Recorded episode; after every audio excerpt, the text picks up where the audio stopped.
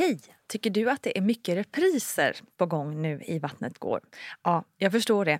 Det beror helt enkelt på att jag, Nina Campioni, just nu har en pop-up second hand i Moodgallerian i Stockholm. Så min tid räcker helt enkelt inte tid att göra så många avsnitt som jag hade önskat. Men tills jag är tillbaka på full tid, kom gärna och hälsa på mig i Moodgallerian. Vi ses! God dag alla härliga! Nina Campioni här med Vattnet går. Podden där vi fördjupar oss i allt det där göttiga och lite läskiga med att fortplanta den här planeten.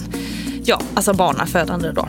Jag hoppar rakt på och presenterar avsnittets gäst som är trebarnsmamma, entreprenör, debattör, poddare och författare.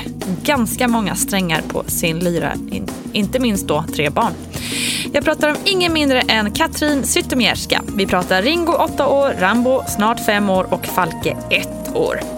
Vi pratar förlossningsrädsla, viktuppgång och njutningen av ett planerat kejsarsnitt. Med oss har vi självklart också Gudrun Abascal, barnmorska extraordinär, som hjälper oss där vi fastnar. Här kommer Katrin och Falke.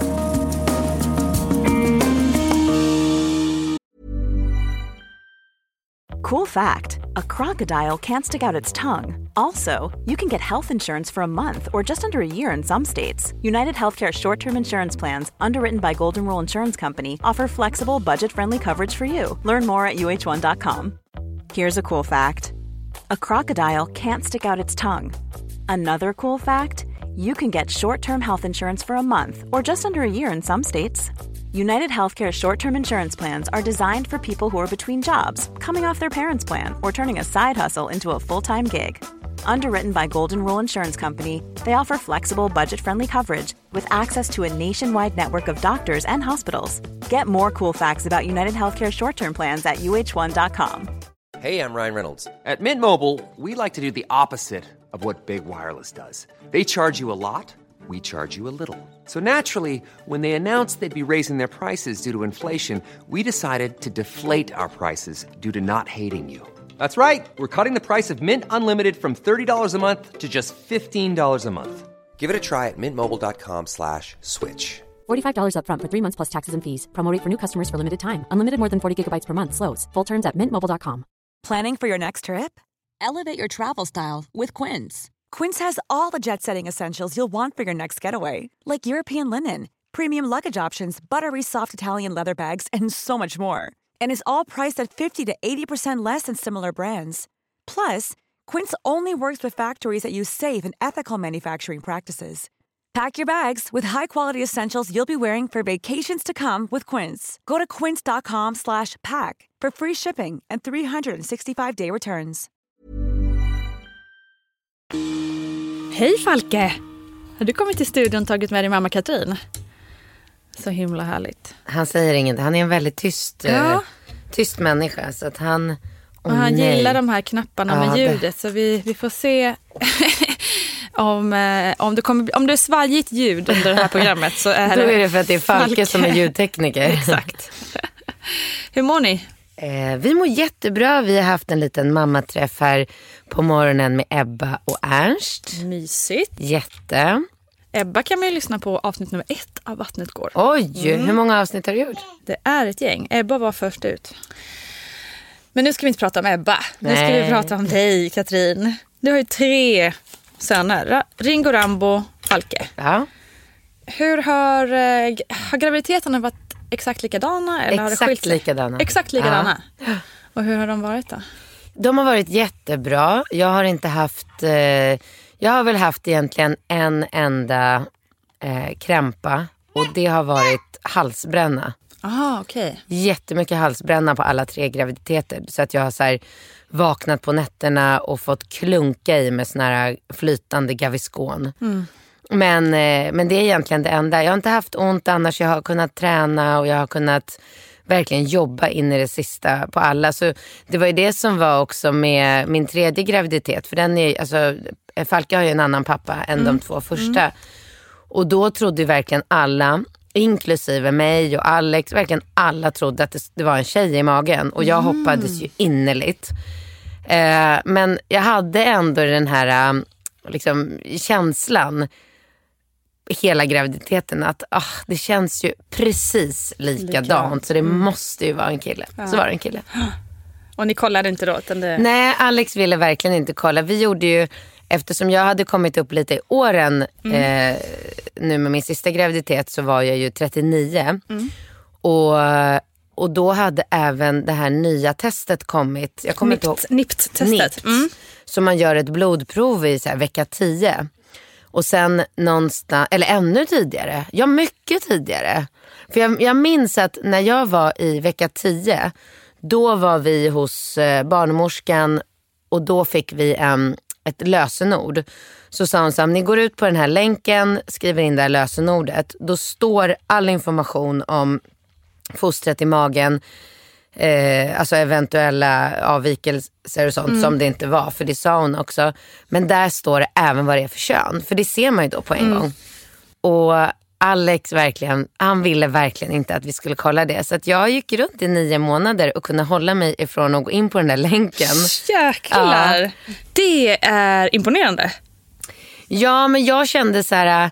Alltså för många var så här, men kolla du och behåll det för dig själv och typ låtsas. Men jag tror ju på karma liksom, så att jag kände så här, jag kan inte göra det här bakom ryggen på Alex och alla andra. Så att nu var det verkligen viktigt för honom att inte ta reda på könet, så att det gick bra. Mm. Starkt. Ja. Det var bra. Hoppas han uppskattade det också. Vad är det här NIPT-testet? NIPT-test står för Non-Invasive Prenatal Testing. Tjusigt, eller hur? Vad man gör det är att man tar blod från mamman och på det viset så får man fram DNA hos barnet. Och på så sätt kan man då upptäcka kromosomavvikelser. Inte alla, men de absolut vanligaste. Jag tycker att man ska tänka sig att när man får den här NIPT så har jag träffat kvinnor som tror att man får någon 100% garanti. Och tyvärr så är det inte så, utan man säger att det är 99%, men alltså 1%. Och jag har träffat en kvinna som avstod när hon hade fått det här NIPT-testet och gick inte vidare. Och så var hade barnet en grav kromosomavvikelse, och för henne var det en katastrof och hon kände att nej, men det förstod inte jag, så det är viktigt att ha med information. Varför får inte alla det här gratis i liksom själva planen så att säga? Ja, det får du fråga de som bestämmer. Vi säger att du ska vård på samma villkor. Men det är väl så, tänk att det är en dyr metod. Det kostar, idag så kostar det 5 000 kronor att göra det. Och så tänker man väl så att kvinnor då, har man inte någon medicinsk indikation till, alltså äldre kvinnor eller att man tidigare haft någon... vart gravid men något foster med missbildning och så vidare, då så gör man det inte, för det är så pass sällsynt. Men det här kan ju diskuteras, och jag tror ju ändå, ofta så brukar det bli så här att just sådana här bitar så blir det tillgång för alla så småningom. Om vi backar bandet till liksom innan du blev gravid, hur planerade var alla tre? Menar, innan jag blev gravid första gången? Ja, precis. Jag var inte alls redo för barn. Jag ville inte ha barn. Jag trodde väldigt länge att jag kanske skulle vara en sån person som inte skaffade barn överhuvudtaget. Det är inte bra det här alltså. Det är så typiskt. Det är så typiskt. Men det är ju så kul att kolla på såna här. Ja, men det finns en grej i den här studion han inte får pilla på, och det är liksom det enda han vill. Falke, vad är det här? Vad är det här? Oj. Vad roligt. Ja. Så ja. Där ja. Perfekt. Nu får vi se. Nej, så att jag kände mig inte alls... jag tänkte inte på det alls. Och sen träffade jag Bingo och så var vi ihop. Och så blev jag gravid av... liksom inte med meningen. Mm. Och då... blev jag faktiskt ganska förvånad över att jag blev så himla glad när jag upptäckte att jag var gravid. Och det var aldrig någon... Jag kommer ihåg när vi hade varit ihop i några månader bara. Men jag kommer ihåg när vi ringde till Bingos ena syster på någon så här trepartstelefon. Och det första hon sa var så här, ska ni göra abort? Alltså så otroligt var det liksom. Och... Inte alls liksom vad vi hade planerat, utan vi reste runt hela jorden och verkligen levde ett härligt liv där vi bara så här, jobba, festa, hade skitkul. Men ändå så kändes det så här absolut att det här ska vi verkligen göra nu. Mm. Så att så blev det. Härligt att det bara liksom så här, efterhand kan du känna att det var, ja, men liksom att det var meningen att det skulle bli en slump. För tror du att det här dröjt ganska länge om det hade varit liksom på ditt eget? Men jag tror aldrig att jag hade kommit till den dagen där jag skulle känna så här, nu är det dags, nu vill jag ha barn, nu ska vi försöka bli gravida. Jag tror inte det. Men sen var det ju sen fortsatte det väldigt lätt, för att när Ringo var typ 2,5, då börjar man ju känna så här, gud, han måste få ett syskon. Och jag har syskon och Bingo har syskon, och jag har alltid, alltså jag ska inte säga att jag tycker synd om människor som inte har syskon, för jag är övertygad om att man kan ha ett fantastiskt liv ändå, och att man får ett annorlunda liv då, för att det blir ju väldigt mycket fokus på ett barn som är ensamt med två föräldrar. Det märker ju jag idag. Idag är jag ensam på 3 barn. Mm. Det är helt omöjligt för mig att ge lika mycket fokus och tid och kärlek, uppmärksamhet, bekräftelse, allt det där som ett litet barn behöver. Det måste, min tid måste jag ju nu dela på 3. Mm. Och det är ju kämpigt. Och, alltså, det är ju, jag får anstränga mig och tänka på att så här, bara för att Ringo nu är 8 år och absolut inte behöver mig lika mycket som alltså Falke är ju, han är ju en bebis, så han behöver mig på ett annat sätt. Jag måste göra allt för honom för att han kan inte göra det själv. Ja, men just med Rambo, men nästan ännu mer med Ringo. Just för att han är så himla självgående, han kan göra allting själv. Så blir det nästan som att mitt liksom sämsta samvete, det blir ofta på Ringo. För att du vet, går jag ner till Humlegården med alla 3, då sticker Ringo iväg till fotbollsplanen, och så är det som att jag är kvar med 2 barn, för att jag behöver inte göra någonting runt honom.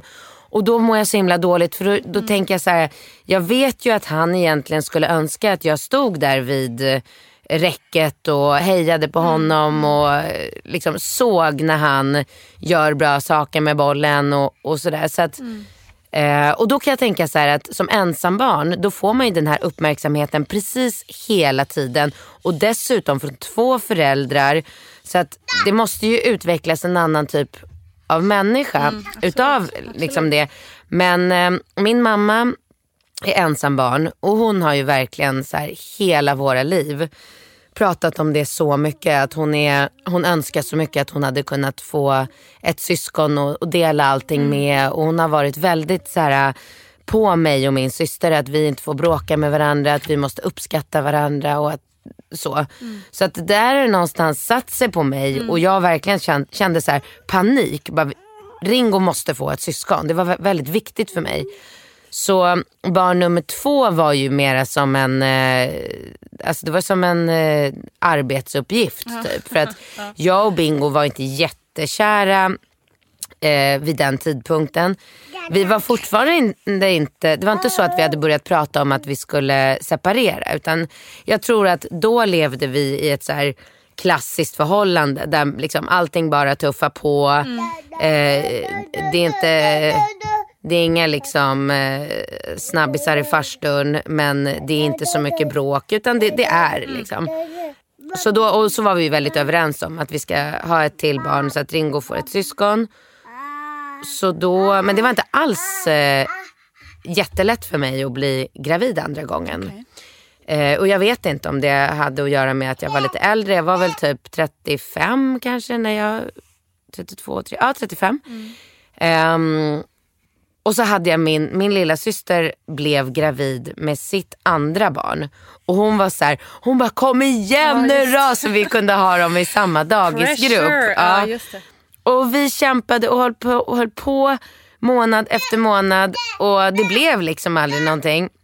Så till slut så gick vi till en gynekolog.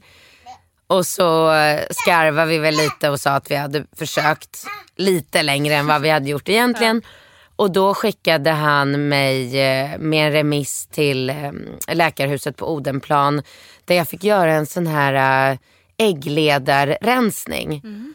Och anledningen till att jag berättar om det för dig här och nu är för att jag vill verkligen tipsa tjejer om att göra det. För att efter det så har jag tipsat 3 tjejkompisar om att göra det här. Och alla har blivit gravida direkt efter. Mm. Så det är väldigt vanligt att man, när man blir lite äldre, så täpps de igen, äggledarna. Och då är det en så otroligt enkel grej. Bara gå dit, rensa dem. Och så tjoff, så var jag gravid på första ägglossningen efter det. Och då blev jag gravid så att jag födde ju Rambo i december. Så det var ju verkligen att så här, kasta sig på målsnöret. Precis. Så det var barn nummer 2. Och sen barn nummer 3 var ju inte... Det var ju inte heller alls planerat. Jag och Alex hade ju också bara varit tillsammans i 7 månader. Och så blev det. Så blev jag gravid. Och vi blev jätteglada båda 2. Mm. Så... Alltså, det är kul. Jag tycker inte att det är så jobbigt med barn. Jag tycker inte att det är så stor skillnad på att rodda med... Alltså, om jag tar hand om andras barn eller tar med kompisar från skolan. Alltså, jag känner så här... Står jag och gör en middag till 2 eller 3 eller 5 barn, det är ingen skillnad. Så att vi får se. Det är så roligt också att du hade liksom innan Ringo, att du var så här, men jag kanske inte är någon som ska ha barn. Och så har du 3 nu. Ja, och jag skulle kunna tänka, jag ångrar nästan lite att jag började så sent, för jag hade gärna haft flera barn. Men absolut, och det är ju också så här, man kan inte förstå vad det innebär att ha barn innan man har barn. Så att på ett sätt så kan jag känna att de som frivilligt väljer att inte ha barn, de vet ju inte vad de går miste om. Så på det sättet så är det helt okej. För att de tror ju, precis som jag trodde då, att det är så här jag vill leva mitt liv. Men jag är övertygad om att om de skulle få chansen att ha en så här prövoperiod på några månader, då skulle de ändra sig också. Tror jag. Ja, det är möjligt. Ja. Det är möjligt. Jag vet. Men vad skönt att graviditeten har varit så härliga. Men det här med halsbrännan, hade du det hela tiden eller kom det mot slutet av? Nej, det kom väldigt tidigt och sen höll det på i säkert 4 sista månaderna. Var det så här att man vissa saker som man inte kunde äta? Nej. Nej, jag märkte ingen skillnad alls. Och så försvinner det så fort när man kommit ut. Ja. Det är det som allt är så försvinner ju. Halsbrännan försvinner, nästäppan försvinner. Ja, du har inte så mycket mer. Vad är en äggledarrensning? Och kan det påverka på något vis? Ja, alltså äggledarrensning. Ja, det är väl någonting som vi... Jag vet inte om vi inom professionen har pratat så mycket. Vi kallar det för att man spolar äggledarna. Och det har man gjort under en längre tid. Det kallas på ett fint och på tias. Vill man titta egentligen från början så var det att man ville se om det fanns passage i äggledarna. Så det var det som meningen, inte att man skulle spola rent eller rensa eller så vidare. Och då gjorde man det röntgenvägen. Idag så man gör den här rensningen som du kallar för, det är att man spolar då koksaltvätska in i livmodern. Man för en tunn kateter och sen så spolar man koksalt och eventuellt lite bedövningsvätska kan man ha ibland. Och så spolar man och så ser man med hjälp av ultraljud hur då vätskan passerar i livmoderhålan och sen vidare ut i äggledaren och att det är fri passage. Och så upptäckte man då att när man hade gjort den här tidiga röntgenundersökningen då så blev kvinnan gravid och så kom man väl på då så småningom nu när man gör det med hjälp av koksaltlösning och ultraljud att när man spolar så får man bort vissa partiklar som gör att ägget passerar lättare ner i livmodern. Smart grej. Ja, ibland så är det lite enklare än man tror så. Men du, när det var dags för förlossning och så med Ringo, förberedde du dig på något sätt? Jag gick på profylaxkurs. Hur var det? Jo, men bra. Alltså så här i efterhand så kan jag väl kanske typ tycka att det är lite komiskt. För att jag kommer ihåg när vi satt där hemma i vardagsrummet, jag, Bingo och hon, profylaxläraren. och Bingo skulle nypa mig så hårt han kunde och jag skulle klara av att andas mig igenom smärtan. Alltså om man då hade vetat skillnaden på smärta. Jag kommer ihåg efter min första förlossning, efter att vi hade kommit hem bara några dagar, så kokade jag broccoli. Och så råkade jag slinta när jag skulle hälla bort vattnet i diskon. Så jag råkade hälla så här skållhett vatten över min hand. Och jag kommer ihåg att jag bara så här hånskrattade åt den smärtan. För då hade jag precis, det var så färskt i minnet det man hade varit med om. Jag hade en fruktansvärd förlossning med Ringo som höll på i 28 timmar och jag var öppen 8 centimeter. Och sen på slutet så kom han inte bara ut, så att det slutade med akut kejsarsnitt. Men vi måste, det här måste vi ta hela svängen från början. Okej. Det här måste vi prata mer om. Gå in på djupet, Katrin. Hur började det då? Alltså, hur drog förlossningen igång det? Jag var helt knäckt. Jag gick över tiden. Jag var på den tiden mycket, mycket hetsigare. Jag är fortfarande en väldigt hetsig person. Men jag har blivit väldigt mycket lugnare. Och det blir man ju nog med erfarenhet. Idag ångrar jag mig att jag hetsade igång min första förlossning. Jag önskar att jag hade bara kunnat lyssna lite mera på människor som pratar till mig. Jag är jättedålig på att just göra det. Jag hade bestämt mig. Alltså jag var så trött på att vara gravid. Jag gick upp jättemycket i vikt. Jag är en person som har bantat i hela mitt liv. Och alltid tänkt att blir jag gravid en dag, då kommer jag bara tillåta mig själv att äta allt. För det hade inte jag gjort sedan jag var liksom 15 år. Och det sa ju barnmorskan till mig också. Att om du bara äter det du är sugen på, så är det så det är menat att det ska vara. Så att det var det jag gjorde. Problemet var bara att jag var bara sugen på färdigtillverkade plättar som man köpte i vakuumförpackning. Nutella direkt ur burken, marshmallow, fluff och Ben & Jerry's. Det var typ det jag var sugen på varje dag. Så jag gick upp 35 kilo. Jag var så stor och så tjock och vägde 90 kilo. Då väger jag 55 idag. Så att jag var ju nästan dubbelt mig. Alltså dubbel kroppsmassa i den här kroppen.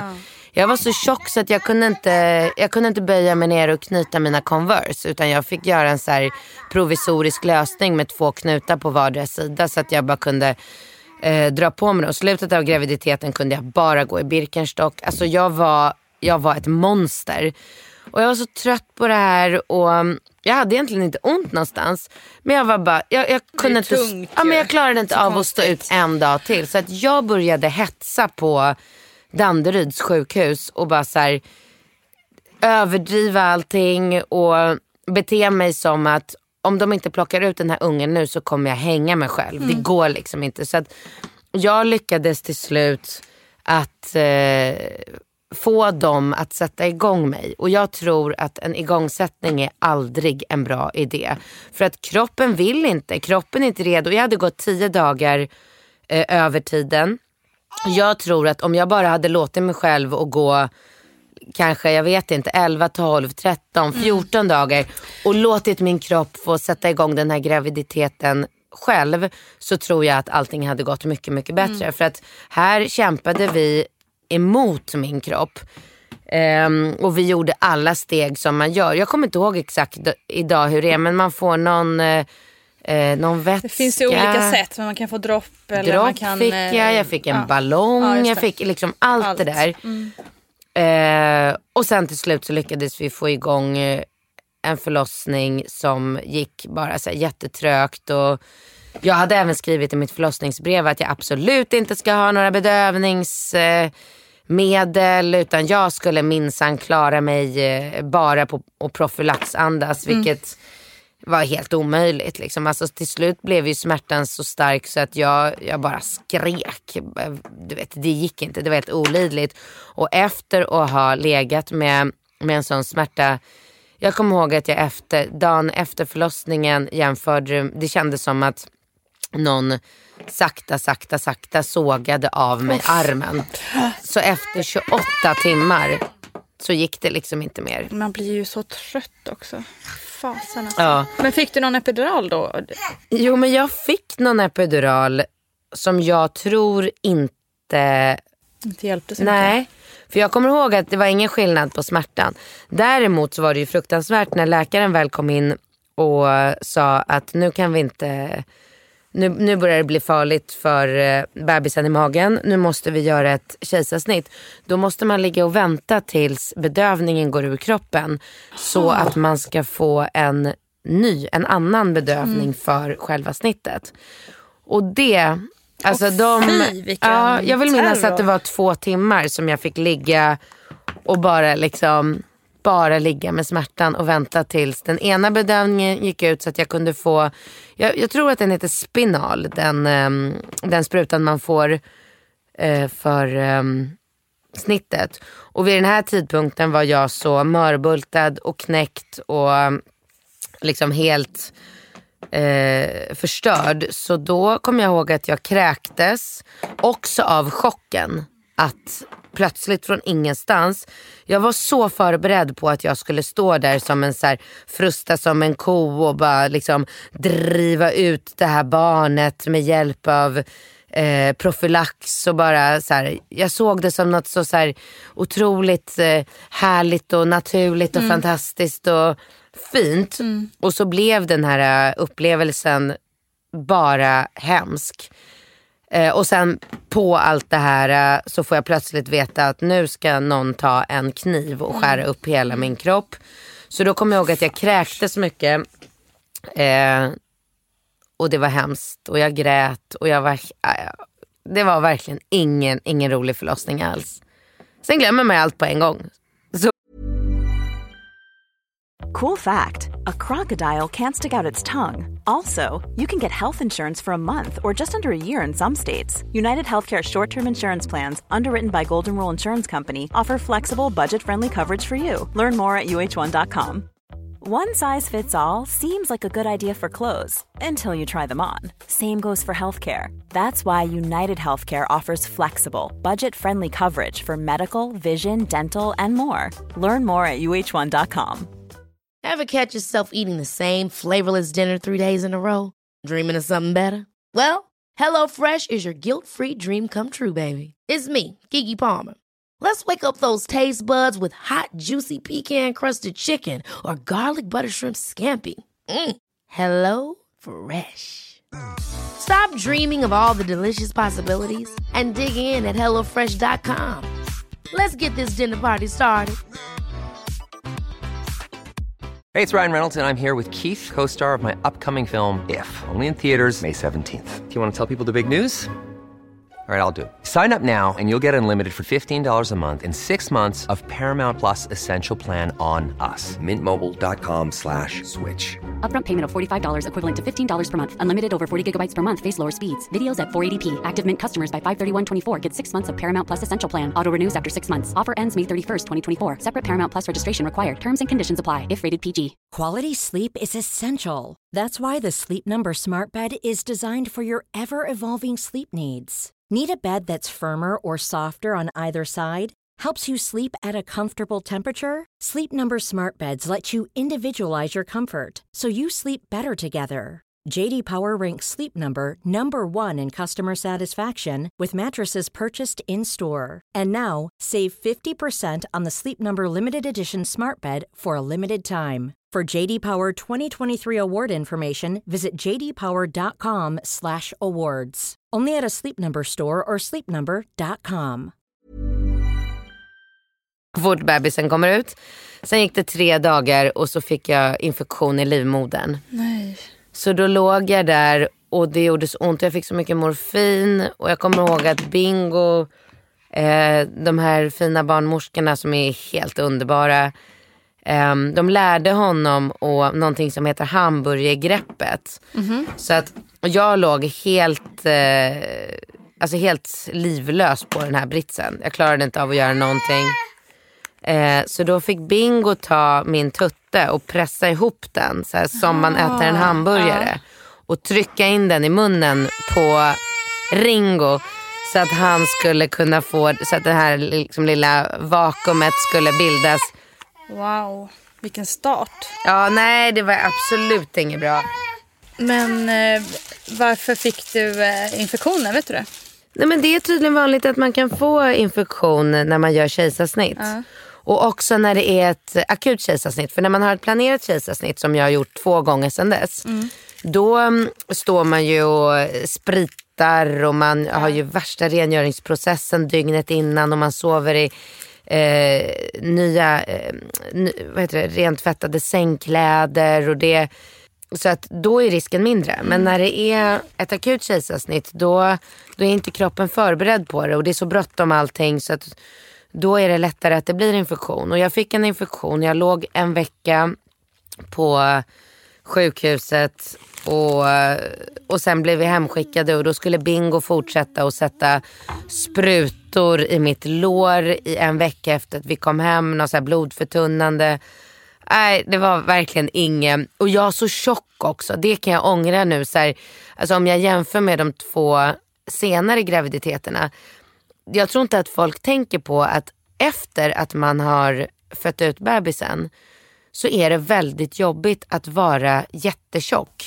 Alltså det är så här, man är otymplig och det är jobbigare att böja sig ner och man har ju den här jättestora magen som är i vägen och man flåsar och det är tungt. Alltså jag tror att man gör sig själv en björntjänst genom att bara vräka i sig Ben & Jerry's och tycka så här, nu får jag passa på. Jag tror att man ändå ska, det är klart att man ska unna sig och alltså det som Bingo brukar ofta fortfarande skämta om, att när jag var gravid första gången och satt där varenda kväll med en sån här Ben & Jerry's bytta som jag verkligen åt hela från, liksom, det var inte så att jag åt halva och sparade till nästa dag, utan jag satt i med en sån där varje kväll. Och när han försökte lite så här fint säga att det kanske inte är en jättebra idé att göra det varje dag, så var jag bara så, jag bara frustade och var så här, ska du ta ifrån mig det enda roliga jag har kvar i mitt liv. Men jag tror att så här, i efterhand så tror jag nog inte att man ska göra det. Man kan äta lite glass och man kan unna sig, men kanske ändå göra det med lite måtta. Men en klassisk grej också kanske första graviditeten. Jag var ju likadan, jag åt också, framförallt sista 2 månader tror jag, åt jag glass varenda kväll. Ja. Och gick också upp, jag slutade väga mig efter 20 kilo. Ja. För jag bara, nu, skitsamma. Ja. Men säkert några extra onödiga där, liksom, på slutet som nu var inte jag så tung så att jag dubblerade hela mig. Men, men det är absolut... Det blir ju ett annat... kroppen är ju trött av så många olika anledningar när man har förlöst ett barn. Liksom. Jo, men, och fått ett akut snitt också. Ja, precis. Så att också man är ju då har extra... nyopererad. Man kan ju liksom inte gå... man går ju så här kupad för att det stramar och drar och det gör ont.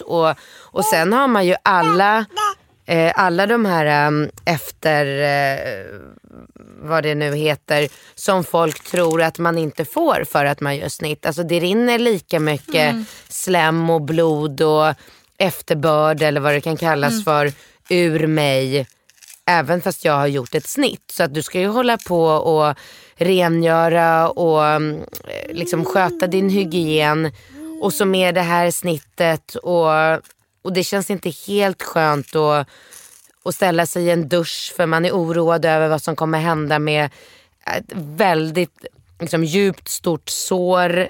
Alltså nej, det är inget bra att ha, dessutom på det ha liksom mer än 30 kilos övervikt på det här. Ja, jag fattar. Hur har du känt... Alltså just med det här med vikten, eftersom du nämner också att du har bantat hela ditt liv. Hur har du känt rent psykiskt att gå upp i vikt under graviditeten? Har du liksom... Men det har jag inte, det varit skönt? Liksom, ja, nej, men det har jag inte brytt mig om alls. Jag har väl kanske haft turen och varit i relationer där båda liksom, papporna har varit så här... De har visat mig väldigt tydligt att det inte spelar någon roll. Så att... Jag har aldrig haft såna issues överhuvudtaget. Jag ser ju på tjejer, speciellt i det området där jag bor, att, och det var ju väldigt populärt också i, när man bläddrar i så här skvallerblaskorna. Det fick till och med något eget ord att tjejer bantade när de var gravida. Åh gud, vad hemskt. Ja, nej, så att sådana där saker har jag aldrig haft för mig. Nej. Och efter att då har du liksom stressat för att komma tillbaka till formen? Efter så har jag, alltså jag har alltid en plan för allting. Och jag håller alltid den planen jag sätter upp. Både jobb och privat. Så att efter varje graviditet så har jag alltid gjort en plan. Att de här veckorna nu så kommer jag inte göra någonting förutom att fokusera på bebisen, amma och äta god mat. Och sen efter de här veckorna så kommer jag att börja skärpa mig med min kosthållning. Så jag kanske gjort det i 4 veckor. Och sen har jag alltid haft ett startdatum där jag har vetat att 1 juli, eller med Ringo kommer jag ihåg att 1 juli började jag att hålla strikt LCHF. Och så gjorde jag det i hela juli. Och sen 1 augusti så kickade jag igång träningen med min tränare. Och då är det strikt liksom. Då finns det inga utrymmen för att fuska eller, utan bestämmer jag mig så är, då är det så. Vad är det man får för bedövning innan snitt? Ja, det är en ryggbedövning som kallas för spinalbedövning. Man skiljer på ryggbedövning, kan ändra vara en epiduralbedövning, och det används i samband med att kvinnor föder barn vaginalt. Och så sedan så vid kejsarsnitt så gör man en spinalbedövning. Man lägger bedövningsmedel lite annorlunda precis. Men ungefär på samma ställe. Men större mängd och så vidare. Och får snabbare effekt och bättre effekt också.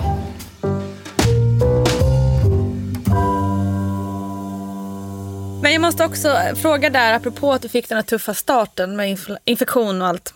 Ja. Hur kände du med barnet? Alltså, ha allt med töcken där. Kände du någon... Nej, men jag hade sån himla tur som fick barn med Bingo som hade ett barn sedan innan. Så han var ju proffs. Han kunde ju allting. Och dessutom så är ju han en kolugn person.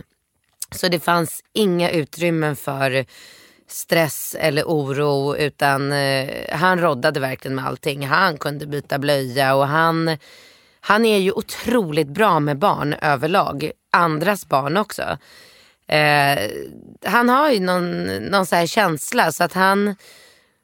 Och sen är han ju väldigt kreativ också. Så att han tog någon sjal och virade in och gjorde någon så här egenkonstruerad vagga. Så han kunde sitta och så här jobba på datorn med ena handen och vagga bebisen med andra handen. Och sen var Ringo en väldigt, väldigt lugn, och alltså man ska inte säga snäll bebis, men han var en snäll bebis, men jag vet att folk reagerar och tycker att det säger, klingar dåligt när man säger snäll bebis, för att en bebis är ju inte dum för att den skriker, det är ju alltid någon orsak till det. Men Ringo var en väldigt lugn bebis utan några, alltså, han hade inte ont i magen och han var liksom kolugn från dag 1. Han sov hela nätterna, han åt som han skulle, han garvade.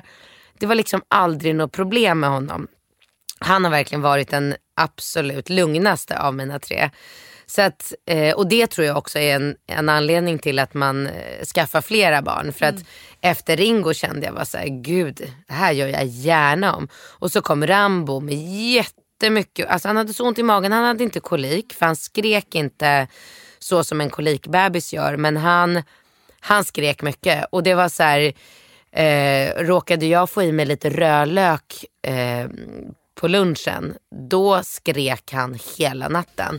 Jag jonglerade med olika amningsteer och nu kommer jag inte ihåg, men det var väldigt mycket olika saker som jag skulle stoppa i mig, för jag ammade ju då.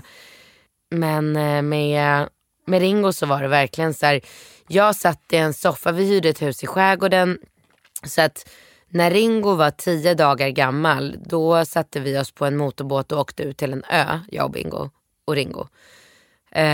Så det var ju också så här, folk bara, men är det inte klokt? Du kan ju inte sitta på en ö ute i skärgården utan trafik. Vad händer om något händer? Men det var liksom inget. Sen, både jag och Bingo är väl ganska, alltså vi oroar oss ju inte för någonting. och vi har det hemifrån också. Båda våra föräldrar är ju så här väldigt inte oroliga. Så att det var liksom inga problem alls, utan vi satt där i det här skärgårdshuset och folk kom och hälsade på precis hela tiden, och allt gick bra och amningen gick bra och vi var glada och härligt. Ja. Skönt att ni fick den starten ändå, trots att det var tufft där. Ja. Bingo var ju ledig med mig också i 10 veckor där på en gång. Perfekt. Ja, det var väldigt bra. Men fick du, alltså nu sen det blev dags då för barn nummer 2 och 3, fick du någon förlossningsrädsla av det här? Nej. Jo. Mm. Gud. Jo, självklart. Jag vägrade att gå igenom en förlossning igen. Vägrade. Och jag blev kallad på möte till Danderyd där jag skulle ha ett möte med någon så här chefsläkare som skulle försöka att övertala mig till att ändå liksom ge det en chans till. Och du vet, jag kommer ihåg det. Jag satt framför henne och hon försökte, och jag bara så här, lyssnade på henne i 30 sekunder och sen sa jag bara så här, vet du vad, jag är inte här för att prata om och hur med dig. Jag är här för att få en tid för planerat kejsarsnitt. Så att sluta slösa din tid. Du kommer aldrig kunna övertala mig till att försöka igen. Så det köpte hon då. Så då fick jag en tid för kejsarsnitt. På den tiden fick man till och med välja tiden själv. Mm. Det fick man inte göra med Falke nu. Utan nu blir man bara tilldelad en tid. Men då satt vi med kalendern och pratade om när det passade. Och min mormor fyllde år den 10 december. Så då tyckte jag att det var så här mysigt symboliskt att ta hennes födelsedag. Vilket jag fick. Så det är Nobeldagen också. Så det var lite så här, ja. Just det. Väldigt kunglig dag. Ja, eller drottningdag får man säga. Nej, så att då blev det planerat kejsarsnitt. Och det var ju bara en positiv upplevelse. Vad skönt. Jag kan verkligen rekommendera det. För de som är gravida och verkligen känner en enorm rädsla över en vaginal förlossning, så tror jag faktiskt inte att det är någonting som man bara ska tvinga sig till för att vårt samhälle pressar en så hårt, utan planera in ett snitt. Det är en underbar upplevelse. Det är bara trevligt. Bingo hade så här, eller vi hade gjort en spellista tillsammans. Vi hade med oss en liten högtalare. Det är så här härlig stämning i förlossningssalen. Man är lugn. Så Rambo kom ut till Simply the Best med Tina Turner. Kan inte bli bättre. Det var så roligt för han kom ut 11:11 också. Mm-hmm. Och jag och Bingo är så här, vi smsar ju fortfarande varandra när det är 11:11, för då får man ju önska sig någonting. Uh-huh. Så det var så sjukt när han kom ut och sköterskan eller läkaren eller vem det är nu som pratar säger så här, tid 11:11. Vi bara, åh, det är ett sjukt! Han kom ut 11:11. Det var väldigt roligt. Var det skönt också att ha liksom ett datum, att veta, idag kommer han? Eller var det liksom... Underbart. Det är helt grymt. Till skillnad från att gå där dag efter dag efter dag och bara hoppas idag. Jag satt på Sturehof och drack champagne. Jag hällde i mig hallonbladste. Jag satte upp nya gardiner. Jag sprang i trappor. Alltså så fort någon bara sa så här, gör det här. Det här är bra för att sätta igång en förlossning. Så gjorde jag det. Hände aldrig någonting. Och så det var, jag gissar att det inte var något alternativ då heller för Falke när det var dags. Det nej. Gällde, liksom. Men jag blev inte ens föreslagen en vaginal förlossning. För när man har gjort 2 kejsarsnitt, då blir det snitt per automatik. Och när jag snittades med Falke, då frågade jag läkaren också om jag kan vara med om ett 4:e snitt. För det är tydligen beroende på hur mycket ärrbildning det blir i kroppen efter snittet. Men det kan jag. Det kan du. Ja. Men det är skönt att veta. Ja. Och du känner ingen så här revanschsug efter att göra en vaginal? Nej, absolut inte. Absolut inte. Vad skönt att liksom inte gå och älta det. För det kan ju...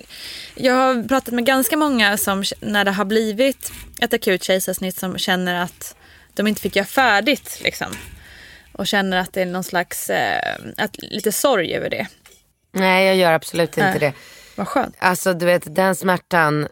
Det, jag skulle aldrig kunna riskera att prova på det igen. Nej.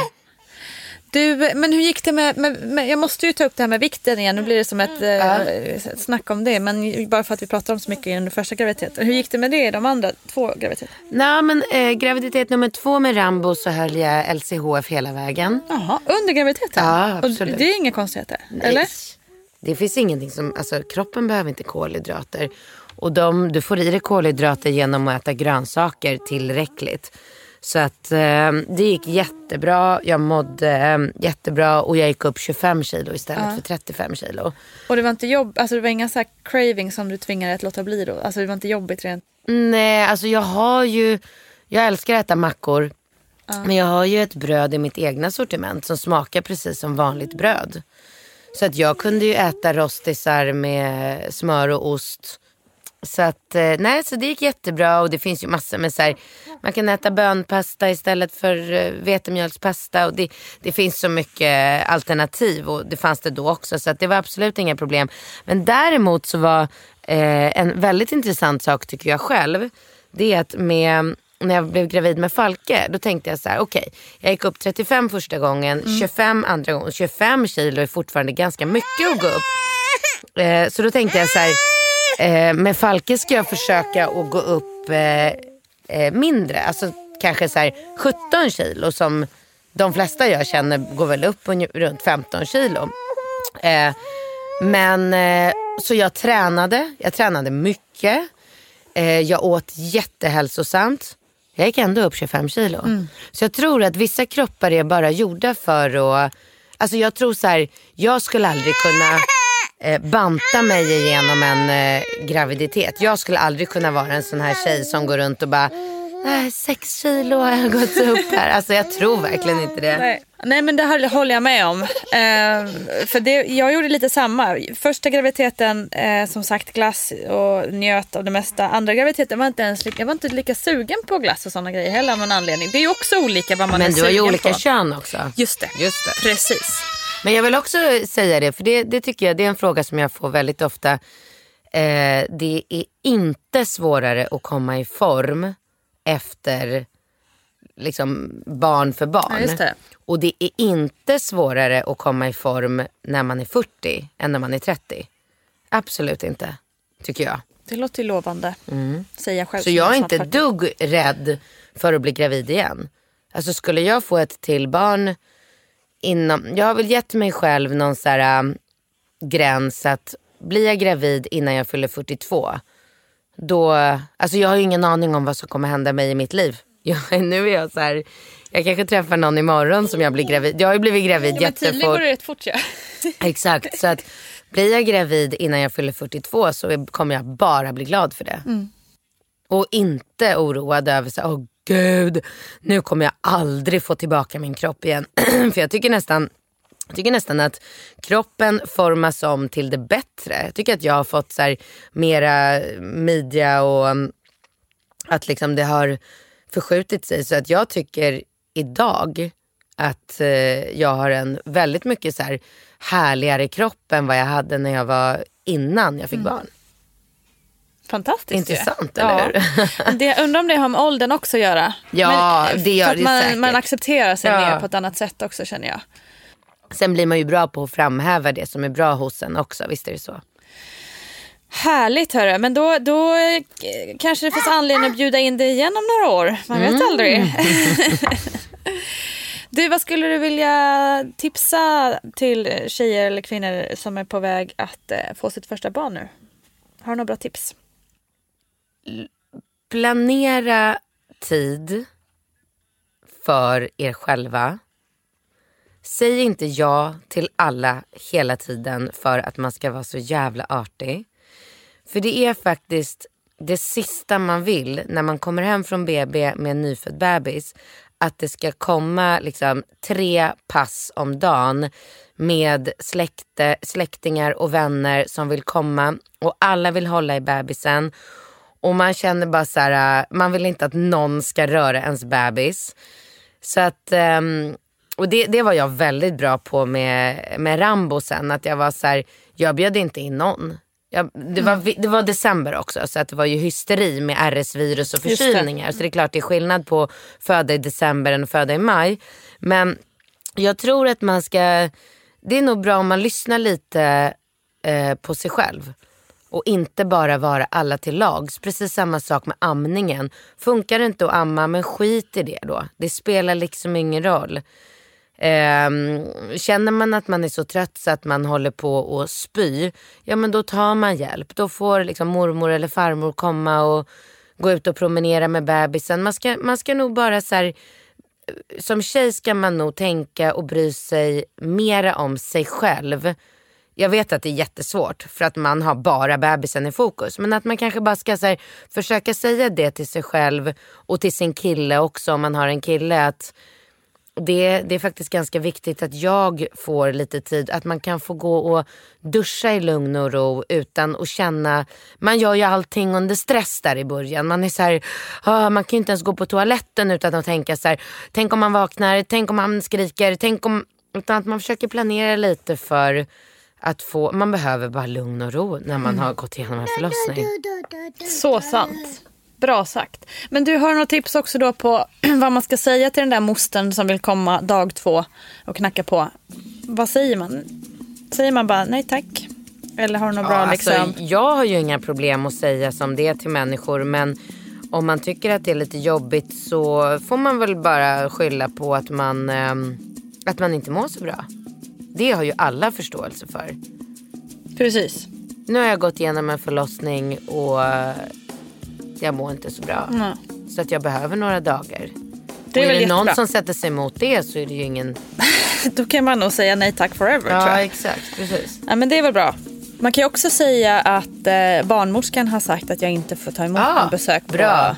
För infektionsrisker. Perfekt. Det är också bra att skylla på. Mm, Gud, ja. Om man tycker det är jobbigt.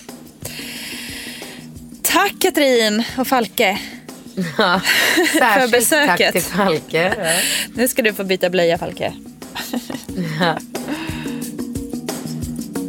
Tack Katrin och tack Falke för er berättelse och för handfasta tips.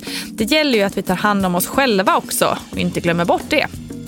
Nu hörni, är det slut för denna gång, men vi hörs ju alldeles snart igen. Glöm inte bort Vattnet går på Instagram också. Jag lovar att uppdatera oftare där framöver. Kram, hej! Hej, Nina här. Livet som småbarnsförälder är oftast fullt av frågor och knepiga situationer. Därför vill jag verkligen tipsa om podden Pampers Barnmarkspromenader, där jag är programledare och tar upp föräldrars frågor om barn upp till 3 år. Till min hjälp har jag den legitimerade psykoterapeuten och barnmorskan Louise Hallin. Missa inte detta. Sök på Pampers Barnmarkspromenader i din podcast-app.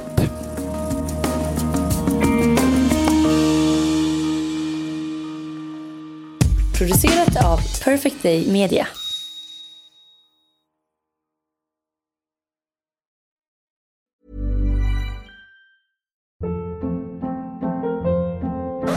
Up. What was that? Boring. No flavor. That was as bad as those leftovers you ate all week. Keke Palmer here, and it's time to say hello to something fresh and guilt-free. HelloFresh. Jazz up dinner with pecan-crusted chicken or garlic butter shrimp scampi. Now that's music to my mouth. HelloFresh. Let's get this dinner party started. Discover all the delicious possibilities at hellofresh.com. Hi, I'm Daniel, founder of Pretty Litter. Did you know cats tend to hide symptoms of sickness and pain? I learned this the hard way after losing my cat, Gingy. So I created Pretty Litter, a health monitoring litter that helps detect early signs of illness by changing colors, saving you money and potentially your cat's life. Pretty Litter is veterinarian developed, and it's the easiest way to keep tabs on your fur baby's health right at home. Go to prettylitter.com and use code ACAST for 20% off your first order and a free cat toy. Terms and conditions apply. See site for details. Hey, it's Paige DeSorbo from Giggly Squad. High quality fashion without the price tag. Say hello to Quince. I'm snagging high-end essentials like cozy cashmere sweaters, sleek leather jackets, fine jewelry, and so much more. With Quince being 50 to 80% less than similar brands. And they partner with factories that prioritize safe, ethical, and responsible manufacturing. I love that. Luxury quality within reach. Go to quince.com/style to get free shipping and 365-day returns on your next order. Quince.com/style. Imagine the softest sheets you've ever felt. Now imagine them getting even softer over time. That's what you'll feel with Bowl and Branch's organic cotton sheets. In a recent customer survey, 96% replied that Bowl and Branch sheets get softer with every wash. Start getting your best night's sleep in these sheets that get softer and softer for years to come. Try their sheets with a 30-night guarantee. Plus, get 15% off your first order at bowlandbranch.com. Code BUTTERY. Exclusions apply. See site for details.